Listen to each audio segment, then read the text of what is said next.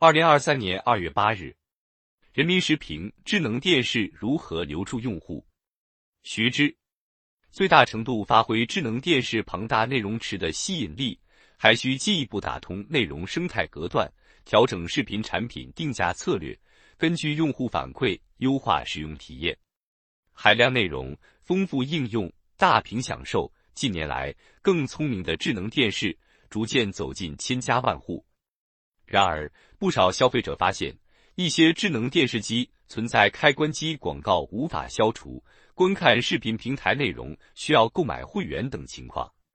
有时，即便开通了会员，想看平台上某些类别的节目，还得再次充值购买。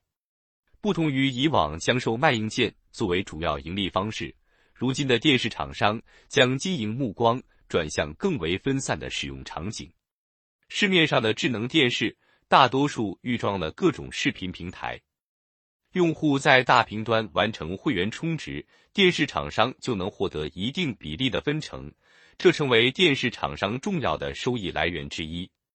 一家电视生产企业的二零二二年半年报显示，最赚钱的业务正是智慧显示终端。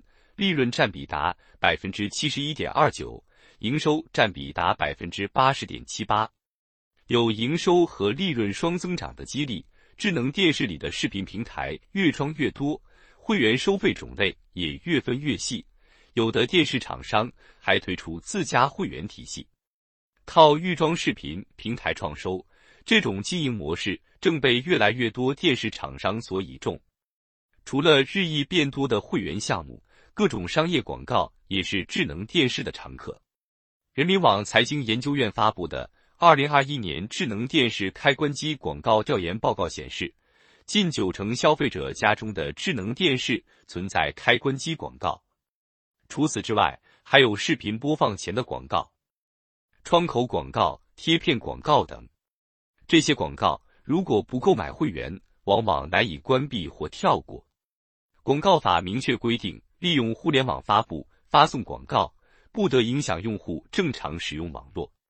在互联网页面以弹出等形式发布的广告，应当显著标明关闭标志，确保一键关闭。智能电视的广告同样属于利用互联网从事广告活动。电视厂商理当加强自律，加快整改，还消费者以良好的收视体验。电视厂商创新营收模式无可厚非，竞争快速成长的消费细分市场也符合商业逻辑。但产品更新迭代、市场策略调整不能忽视消费者权益、社会公共利益，更不能只盯着用户的钱包。据统计，二零二二年中国彩电市场全渠道零售量规模为三千六百三十四万台，同比下滑百分之五点二。同时，当前电视机的日均开机率已经下降到不足百分之三十，这其中固然有智能手机、平板电脑等移动终端争夺注意力的因素，但观看电视体验感的降低、各种套路导致消费者不满意，也是重要影响因素。多屏时代，如何以更丰富的内容、更优质的体验留住观众，吸引更多用户？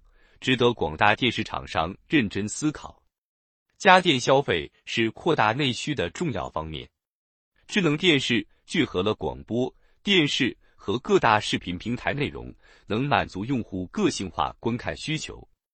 不过，中国每百户家庭电视机保有率已经突破一百台。在内容与服务变得日益多样化的当下，智能电视操作越简便，功能越人性化。越能获得消费者的青睐，让智能电视走进更多家庭，最大程度发挥智能电视庞大内容池的吸引力，还需进一步打通内容生态隔断，调整视频产品定价策略，根据用户反馈优化使用体验。有效需求往往是通过高质量供给创造出来的。当前，居民消费不断升级。